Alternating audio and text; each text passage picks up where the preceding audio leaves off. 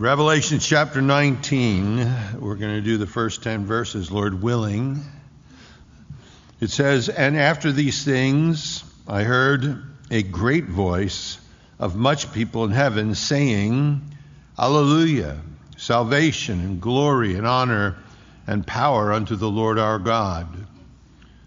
For true and righteous are his judgments, for he hath judged the great whore which did corrupt the earth with her fornication, and hath avenged the blood of his servants at her hand. And again they said, Alleluia. And her smoke rose up forever and ever. And the four and twenty elders and the four beasts, the cherubim, fell down and worshipped God that sat on the throne, saying, Amen. Alleluia. And a voice came out of the throne saying, Praise our God, all ye his servants, and ye that fear him, both small and great. And I heard, as it were, the voice of a great multitude, and as the voice of many waters, and as the voice of mighty thunderings, saying, Hallelujah. For the Lord God omnipotent reigneth.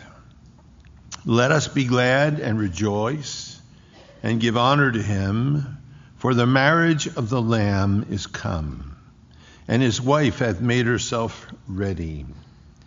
And to her was granted that she should be arrayed in fine linen, clean and white, for the fine linen is the righteousness of the saints.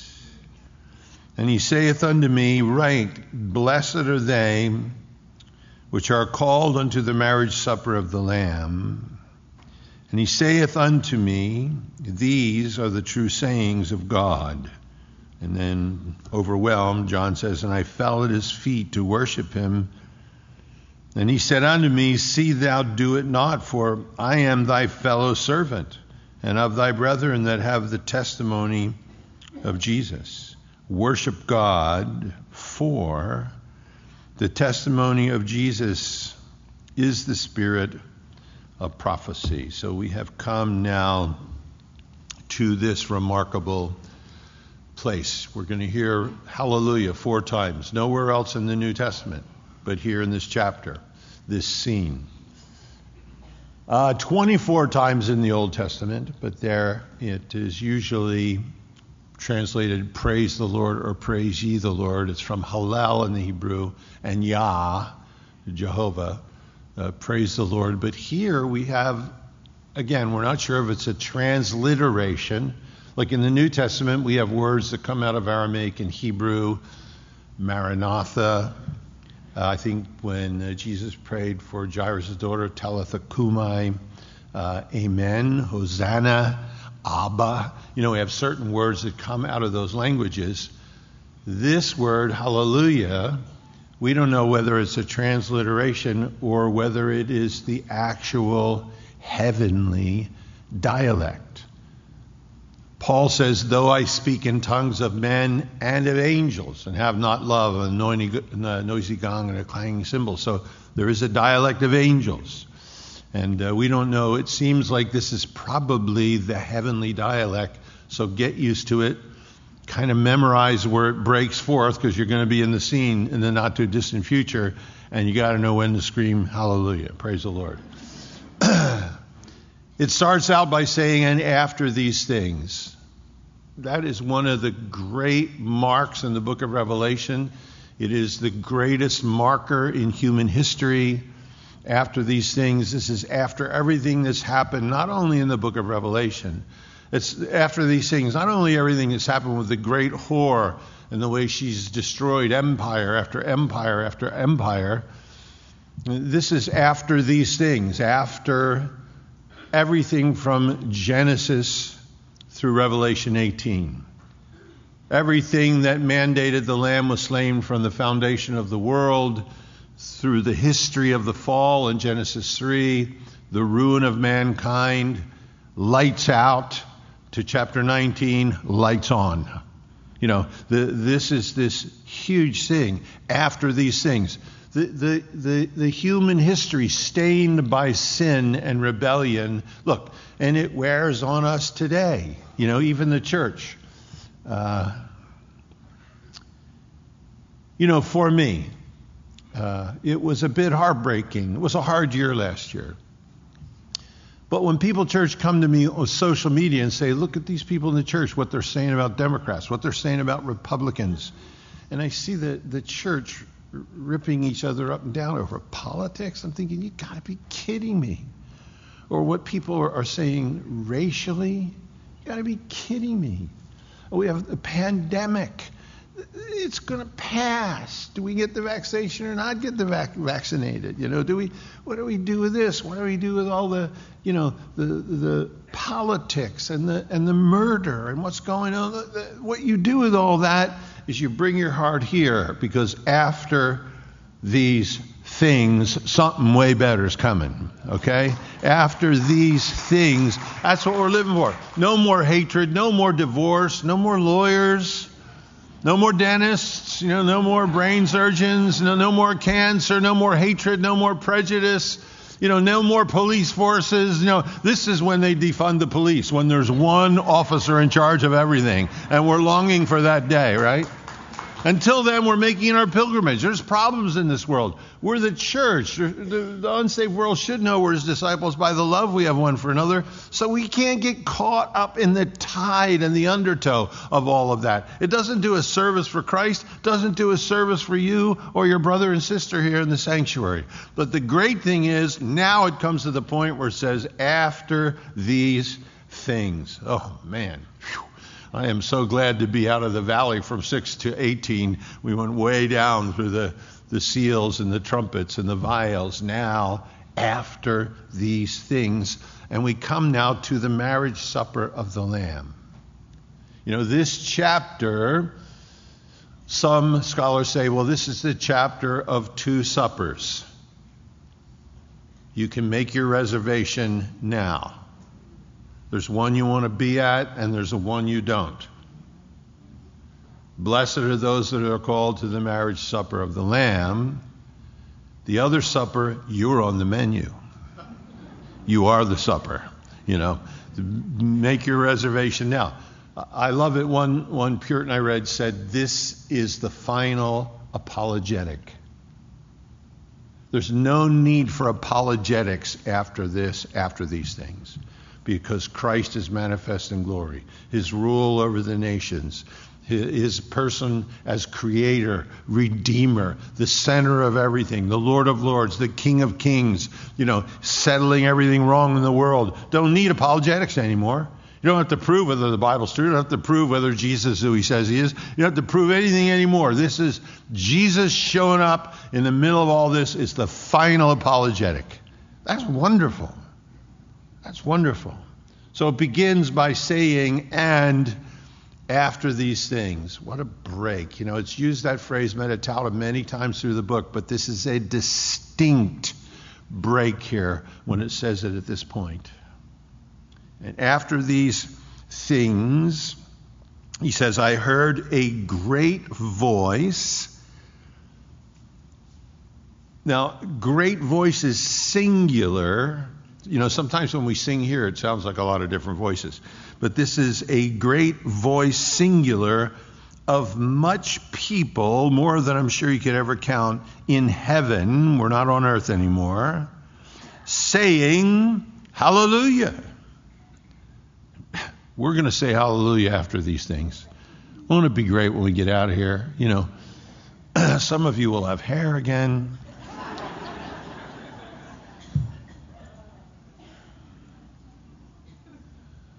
No cancer, no sorrow, no tears, no hatred, no prejudice, no poverty, no betrayal, no injustice. No wonder we're going to scream hallelujah. You step into that and realize hallelujah. And it says here salvation, glory, honor, and power unto the Lord our God and each one of those have a definite article. It is the salvation, the glory, the honor and the power. The in front of each one belongs to the Lord our God, which means every single one of them is emphasized as the original and only thing that everything else may, may you think there's salvation is where you think there's salvation. If this person gets in that person gets in. This happens i can get this i can get no no no. We stand there in heaven and we look at him. There's one salvation. It's the salvation. It is from the son of god his shed blood his resurrected body and him gathering with all power and authority as lord of lords and kings and kings his bride to himself. There is the salvation. Hallelujah there is the glory, and we're going to be looking at it. Ain't no glory for rock stars there. Ain't no glory for movie stars there. Ain't no glory for uh, sports stars there. Ain't no glory for basketball championships there. Ain't no glory. You know, the, no, there's the glory. It's His. It's His. What glory was from for in the first place was to be shine light on Him, to look at Him and to glorify Him. Nothing else the glory, and we're going to be looking at it. The honor. What else could possibly be honored at that point but him? What else could possibly be honored? And the power. Nobody's got power over you. All authority is given to me in heaven and earth. Lo, I am with you always, even to the end of the age. All authority, all power and it becomes evident as we finally get out of this mess and get past the great whore. We step into glory, and it's look around, and it's hallelujah. You know, that's the perfect word there. Isn't it funny? You know, hallelujah is the same if you're Russian, if you're Brazilian, if you're African, you know, all around the world it's the same in every dialect, every nation. Hallelujah. It's probably because it's a heavenly word not an earthly word. Hallelujah. The salvation, the glory, the honor, the power unto the Lord our God. For, now, all of this is being ascribed, and there's a hallelujah attached to it. And there's six fours as we go through down to verse 10. Look, verse 2 For true and righteous are his judgments. For he has judged the great whore. Down in verse 6 for the Lord God omnipotent reigneth. Verse 7, for the marriage of the Lamb is come. Uh, verse 8, for the linen is the righteousness of the saints. Down in verse 10, for the testimony of Jesus is the spirit of prophecy. So the, it, it, it builds its reasons all the way through for this great hallelujah chorus, you know, uh, that, that comes forth. For these reasons. First it says, for true and righteous are his judgments. True, there is genuine. You know, your baloney meter does not go off. Genuine.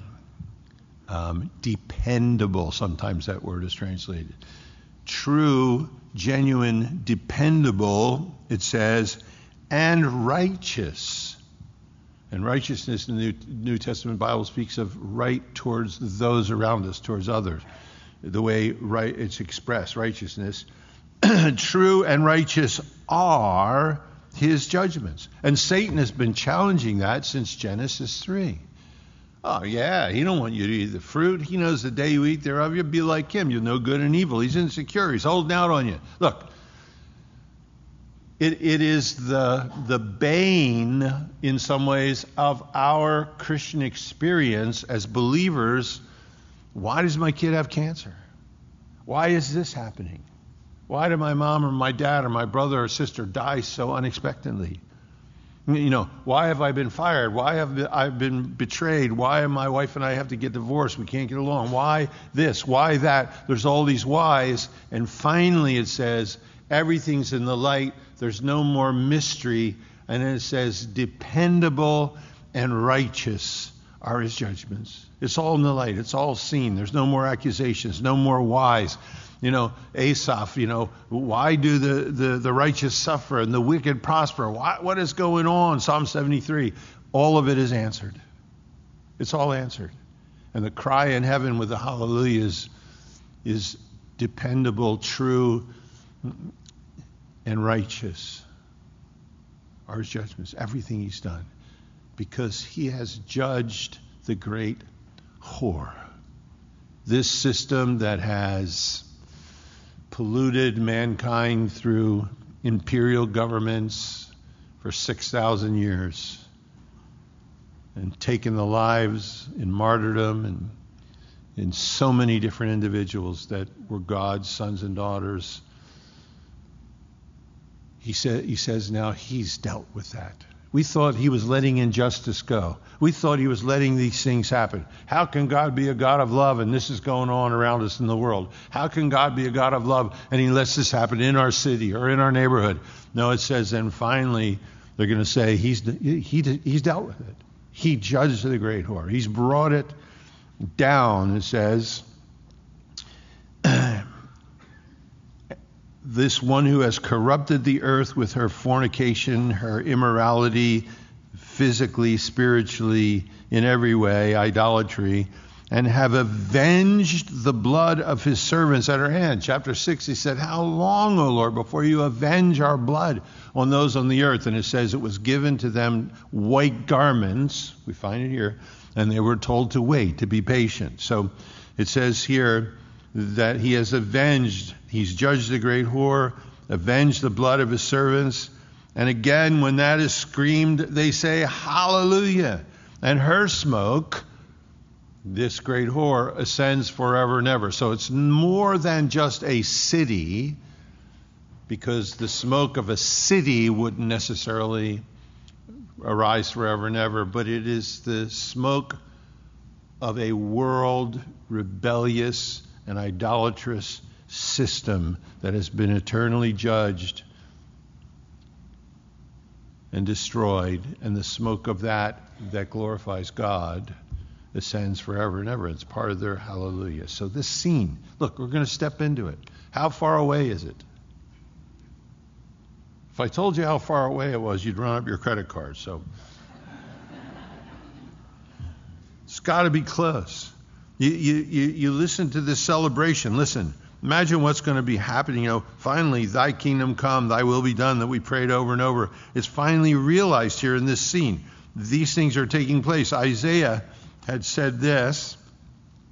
Isaiah had said, For unto us a child is born, unto us a son is given the government shall be upon his shoulder, and his name shall be called Wonderful Counselor, the Mighty God, the Everlasting Father, the Prince of Peace. And of the increase of his government and his peace there shall be no end upon the throne of David and upon his kingdom to order it and to establish it with judgment and justice from henceforth, even forever. And the zeal of the Lord of hosts will perform this. Finally, we're stepping into this.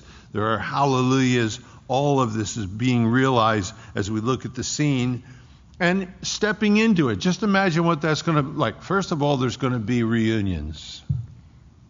Going to be reunions. No wonder there's hallelujahs getting screamed. I'm going to see my dad. Again, I keep a picture of him at 30 years old, so I'll recognize him when I see him. Good to see my mom, my grandpa, my grandma. Good to see Roby, Rich Bozzi, Gene Davies, I can, Kirk Thompson. My, my mind goes through this list. It could go on and on. We do 80 to 100 funerals a year. Go see them. This is, it's after these things. It's after these things You're going to see him. There's going to be reunions. Think of who you're going to see again. Think of, you know, then there's going to be introductions. Joe, uh, Abraham, Isaac, Jacob. Hey, Pastor Joe, Charlie Spurgeon, good to meet you. Martin Luther, just think of the introductions that will take place, and the healing. The healing. Bodies healed, emotions healed, racism healed, inequity healed, betrayal healed, husbands and wives that could not get along and ended up divorced falling into each other's arms in tears and in love, things rectified. Healing, reunions, introductions. What a scene. No wonder everybody's screaming hallelujah. Hallelujah. Her smoke arises forever and ever. The four and twenty elders and the four beasts, the cherubim, they fall down and worship God that sat on the throne, saying, Now they don't just say hallelujah, they say amen, hallelujah. So be it. Amen, hallelujah. Now look, you guys need to pay attention to this, okay? Because when we get there and it says, After these things, there's a great voice of many people, you're part of that. You need to know right away you're going to scream hallelujah. Then you need to know when the great destruction of the great whore is talked about, then you're going to scream hallelujah again, or smoke is going up. Hallelujah. Then you need to know after the 24 elders and the four cherubim fall down, you're on again. But this time you need to say amen, hallelujah. They'll know you're from Calvary if you do that. And then it says, And a great voice came out of the throne, saying, Praise our God, all ye his servants, and ye that fear him, both small and great. And in light of that, he says, And I heard, now he's trying to tell us, he, it wasn't a great multitude in that sense. It wasn't many waters. It wasn't thunderings. He says, I heard as it were the voice of a great multitude. Just it's hard for him to describe. He said it was as the voice of many waters, like the sea roaring. It was as the voice of mighty peals of thunder. You know how that comes in the summer? It shakes your house, shakes your ribs. He said these mighty voices, a voice of a like the voice of a multitude, as as the voice of many waters, as the voice of mighty thundering, saying again, Hallelujah. This is the fourth one. And now you know to say, For the Lord God omnipotent reigneth. Won't that be something? Who's reigning? You know? What a, what a deal that will be. So look, it says here that a voice came out of the throne saying, Praise our God. Notice this, all ye his servants, literally his slaves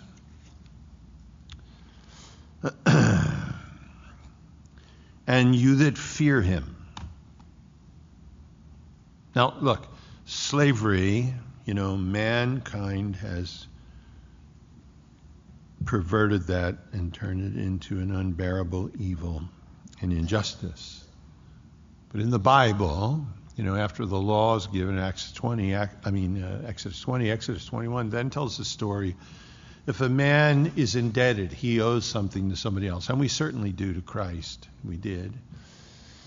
That he can go that man to work for him for seven years as an indentured servant, as a bond slave. And then after he works for him for seven years, then his debts have to be forgiven. He can be set free. But it says, but in his master's house, if he finds a wife, and it's a blessing to him, and he has children, and he loves them. That at the end of the seven years, he can go to his master and say, Master, I willingly now want to be your slave. And the master takes him to the doorpost with an awl and bores a hole in his ear and puts a golden earring in his ear that says, I am your bondslave forever. You know, Psalm 40, when Jesus is talking about the crucifixion, coming, giving his body, he says, Thou hast opened mine ear. He's the bondslave of his father. How many of us are like that? Look, what did we come out of? Drugs, the world, insanity. And the Lord saved us. We, we were indebted. And in the process, a wife poor girl's been with me over 40 years. Give me a wife, sons and daughters, grandchildren, y'all. And I can only say, Lord, Master, take me to the doorpost of your house and bore my ear because I want to be your slave forever your servant. I don't want to go out.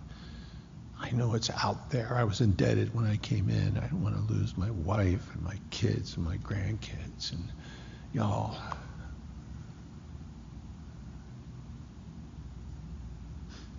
He says that here. A voice came out of the throne saying, Praise our God, all ye his servants. And then it says, And you that fear him, both great and small. You know, look, this is not groveling at his feet, fearing him that way. Well, we should fear God. But this is not torture. It says that this ungodly fear has torment, we're told. But God's love cast out fear. John says in chapter 4, and it is the perfecting of God's love towards you casteth out all fear. The perfecting of God's love. You're growing in it, you're maturing in it, you're realizing it more and more as time goes on. And as that's happening, as you're realizing more of His love, then it is casting out, casteth, the present tense, is constantly casting out the fear that has torment. It leaves us with another fear. I mean, I, I know and I feel terrible. Many of you didn't have a good father. I had a good father. Wasn't saved, he was a good father. Worked hard, World War II, just one of those guys. Took care of the home, paid the bills. Good father. One of the things I hated to hear in my home was, I'm going to tell your father because it was a different generation as well. You know, my mom could beat me and I would act hurt. Ah! You know, it was like, you know, leave me alone, all right, beat me and get out of here. But when she said, I'm going to tell your father, that was not good. Because he hardly ever took the strap to me. And when he did, he was angry that he had to do it. And he laid it on. Now, when he was done, I was completely relieved. My conscience was clear. My butt felt bad, but my heart was wonderful. Okay? And I was never groveling in fear of my father. He was a good father. He loved me. But I reverenced him. I feared him in that respect. The Bible says the fear of the Lord is clean. Psalm 19. That's important for us to realize. Jeremiah, when he rebukes the nation, he says, Your problem is you have cast me off, the Lord says, the fountain of living waters, and you've hewn out cisterns for yourself that can't hold anything. And see for yourselves, it, it is a terrible, it's an evil thing that you have left off the fear of the Lord. That nation, Israel, no longer held her God in awe and respect and she was involved in idolatry and insanity. Let me tell you the problem with the world and with the United States of America. There is no fear of God. It doesn't matter who you elect. It doesn't matter what you try to straighten out. It doesn't matter what kind of social justice we try to bring, and we should think about some of those things. But the point is the insidious cancer in the human race is no fear of God. So you can shoot each other, you can abort each other, you can murder each other, you can sexually abuse one another, you can do this, you can hate each other politically, hate each other racially, the whole world. The problem is there's no fear of God. The might of a nation depends upon its righteousness, the Bible says. But now, all the other stuff is gone. Blessed are you, all his servants, you that fear him, both small and great. And then, in, in light of that, he hears this other, like the voice of, like many voices, like the, the voice of many waters, like the voice of a mighty thundering saying, Alleluia, for the Lord God omnipotent reigneth. I love Kenneth Wuest from the Greek. He translates it, the Lord God omnipotent has assumed his royal authority. Won't that be great? When Jesus has assumed his royal authority. Now, 7 to 9 take us to the marriage supper. Let us be glad and rejoice, give honor to him, For, another reason to praise, to give honor to hallelujah, for the marriage of the Lamb is come, and his wife, in contrast to the great whore, his wife hath made herself ready, and to her was granted that she should be arrayed in fine linen, clean and white. For the fine linen is the righteousness of the saints. And he said unto me, Write. He gets John's attention. This is the fourth beatitude in the book of Revelation. We, you know, we have blessed are the poor in spirit, blessed are those who mourn, blessed are those who hunger and thirst after righteousness. This is the fourth beatitude in the book, and it is blessed are they which are called unto the marriage supper of the Lamb. And he saith to me, These things are true, the true sayings of God. So what you have here is you have the marriage of the Lamb, then you have those that are called to the reception. Those are two different things. You can go to somebody's wedding, that doesn't mean you get to the feast. Blessed are those who got the invitation and you decided whether you like beef or chicken or fish and you sent it back in. Right? You have two things here. You have the marriage of the Lamb, his bride. You know, it's interesting. People are not sure what do we do with this? Is it Israel and the church? Is it just the church? Israel of old is many times called the wife of Jehovah but it always is in a context of unfaithfulness, always. In the New Testament, the church is called the bride of Christ, never in the negative. And here, because the wedding takes place, she's now the wife of Christ. Interesting trans- transformation here. So, this is a picture of the church from Pentecost to the rapture. Jew, Gentile, whoever gets saved, part of the church. That's the bride of Christ. We know it's not Old Testament saints included because it says here that she's arrayed in fine linen, clean and white, over in verse 14, where we'll be if the Lord tarries next week. The armies which were in heaven followed him upon white horses, clothed in fine linen, white and clean. Exact same phrase in the Greek. So this is speaking about resurrected bodies. It's speaking about their clothed in this linen. There's no Old Testament saints resurrected as Christ returns at Armageddon. That's still future. So this has got to be a picture. You know, you and I are raptured, then we stand before the judgment seat of Christ, which is a throne of rewards. When we then are rewarded for our faithfulness, whatever that looks like, and then the righteousness of Christ is added to us, and we know that Paul tells us in 2 Corinthians um, he says this. He says, For I am jealous over you with godly jealousy, for I have espoused you to one husband. Listen to the Corinthians, that I may present you as a chaste virgin to Christ. I want to pick that church to do that with. Then he says this in Ephesians. He says, the husband, speaking about just the husband's role, love your wives even as Christ also loved the church and gave himself for it, that he might sanctify and cleanse it with the washing of the water by the word, and they, that he might present it to himself a glorious church, not having spot or wrinkle or any such thing but that it should be holy and without blemish. That is strictly by the work of Christ. So here in our challenge, it, it says here, you know, that the marriage of the Lamb is come, and his wife hath made our, herself ready. There's good works for name. We should walk in them. We've been to the judgment seat of Christ. We've received our rewards.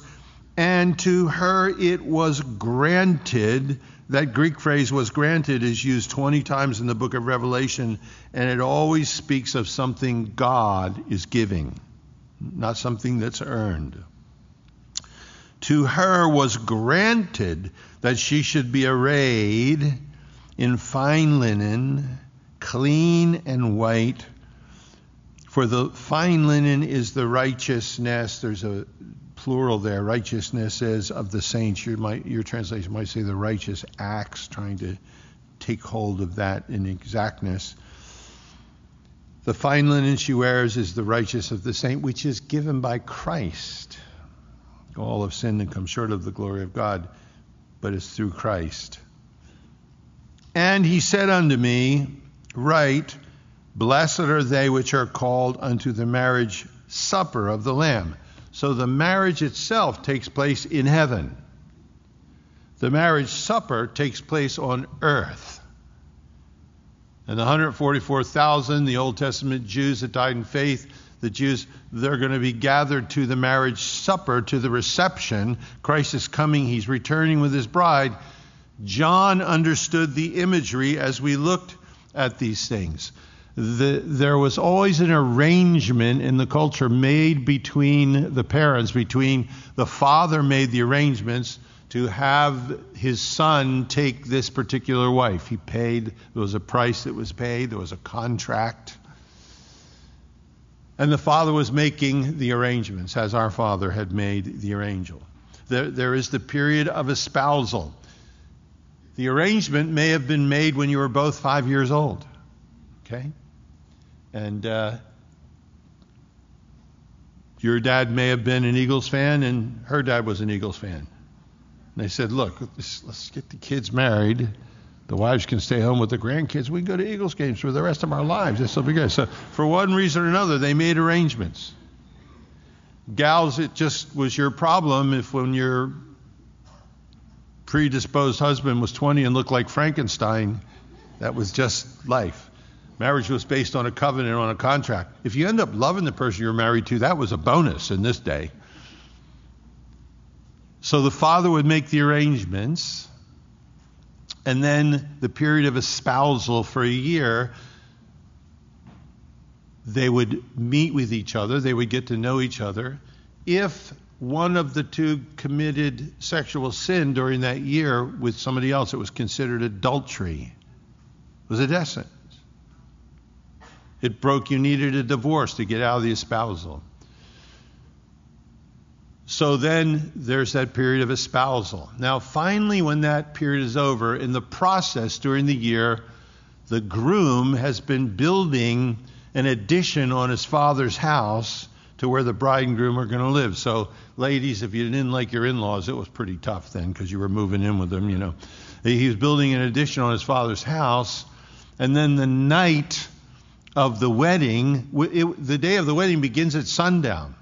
So the bride had to be ready, and her maids had to have oil for their lamps because that groom's been waiting for a while. And he's not waiting until sunup. If the day starts at sundown, he's coming for that girl. And as he comes, they blow the trumpets and they cry, Behold, the bridegroom cometh. You know, the foolish virgins didn't have any oil for their lamps. It's a picture that John understood. And then the bridegroom would take her to his father's house where he had made the addition. Let not your heart be troubled. You believe in me, believe also in God. In my father's house there are many mansions. If that was not true, I'd never let you believe that. I would tell you. Lo, I go to prepare a place for you. And if I go and prepare a place, I will come again and receive you to myself, that where I am, there you may be also. It's the Son preparing a place in his father's house for his bride.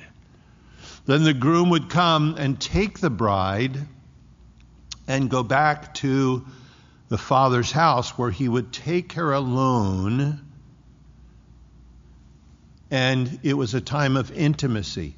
The marriage feast, and the guests would be outside for seven days while she would be alone with him. He would go in and out, but they'd be alone in their intimacy. Don't mean to gross anybody out, but the the tradition was their original wedding bed, the best man would bring out the the sheets from their first night together, and they had to have blood on them, proving that she was a virgin. Paul says, I want to present you as a chaste virgin to Christ. In and out for seven days. At the end of seven days, he would then bring out his bride. She was then considered a woman, a wife, and he would present her publicly. Jesus is going to come for us. He's going to blow the trumpet. He's been preparing a place in his Father's house. He's going to carry us over the threshold. He's going to take us home. We will go at the judgment seat of Christ. We'll get our rewards. The marriage takes place in heaven. We will be his bride. We will be his wife. He keeps us aside for seven years, not seven days, while all of these things take place on earth. And at the end of the seven years, he comes out with us publicly. The sun goes out, moon goes out, stars in heaven go out. It's Jesus Christ on a white horse, his vesture dipped in blood, Lord of lords, King of kings, and the saints of heaven, his bride, are following with him to earth. Old Testament saints are not raised yet, they don't have any part in this. And when Jesus Christ then comes and destroys the Antichrist, then binds the devil, then the reception begins. There's a thousand years of peace on earth, and blessed are those who are invited to the marriage supper of the Lamb, which differs from the marriage itself. Are you guys ready? Really? You know how to ride horses? and look, the great thing is we get there, everybody's dressed in white. It's like nobody looking. Why are they wearing that? Or what are they doing? Who picked out? Those are two thousand dollars sneakers. Why they got those on? Everybody's dressed in white, and it's more beautiful than anything we've ever seen. It's glorious. It's it's blistering in its its appearance. It's lovely. And he says, the last this fourth beatitude, blessed are those that are called. It's a perfect tense that are have been called and are still called unto the marriage supper of the Lamb. And he said unto me, These things are true, John. These are dependable. These are true sayings. John's like standing with his mouth open. These things, and it says, Then John said, I fell down when he said that. I fell at his feet to worship him. He said unto me, See thou do it not. I am thy fellow servant. I serve God with you. And of thy brethren, I also have the testimony of Jesus as you do. Worship God. For the testimony of Jesus is the spirit of prophecy. The testimony of Jesus is the spirit of prophecy. Every Old Testament prophet that talked about Israel coming back in the land, which was relative to the Messiah. Every Old Testament prophet, the testimony of Jesus was the spirit of that prophecy people say, well, the, the spiritual gifts are not for today. Prophecy has passed away. Really? Tell that to Billy Graham. The testimony of Jesus is the spirit of prophecy. The very spiritual gift that drives the testimony of Jesus is a prophetic gift. You and I today, when we share with loved ones and friends about what we believe, what we believe is just in the distant future, we, uh, in the not so distant future. When we share those things, it says there's a spirit. The spirit is the very spirit of prophecy. We speak those things because we we believe those things, and they're right ahead of us. So we have this hope. All of a sudden, we're out of the dark back into the light look around us today, keep in mind what we're looking for is after these things. It ain't during these things. You ain't going to find nothing during these things that a loving Father and a loving Savior is going to let you be satisfied with. He would never let you be satisfied with any. You know, we think, oh, yeah, I thought it was drugs, I thought it was sex, I thought it was this, and I finally got away from all that. Now there's all kinds of other things He ain't going to let you be satisfied with because our hearts are to be longing for home. And look, they are. If we want to walk with the Lord, you know, we find ourselves constantly saying, well, I, I need to pray more. I need to read more. I've been saying that for almost 50 years. I pray more and read more now than I ever had. I'm still saying it because what I'm really saying is, I want to be home. I want to be home. I want to stand in his presence. I want what's after these things. For now, guys, all men, this is the word of God, all men will know you're my disciples by the love you have one for another. Don't let the nonsense from out there get into our hearts in the church. Please. Please. Social media is trash half the time. People friending, defriending. You know, people are maligning people. It's electronic gossip. It was heartbreaking. As I get the privilege to teach you the word every week, just to see some of the social media during the election, you know, racial things that should never be said.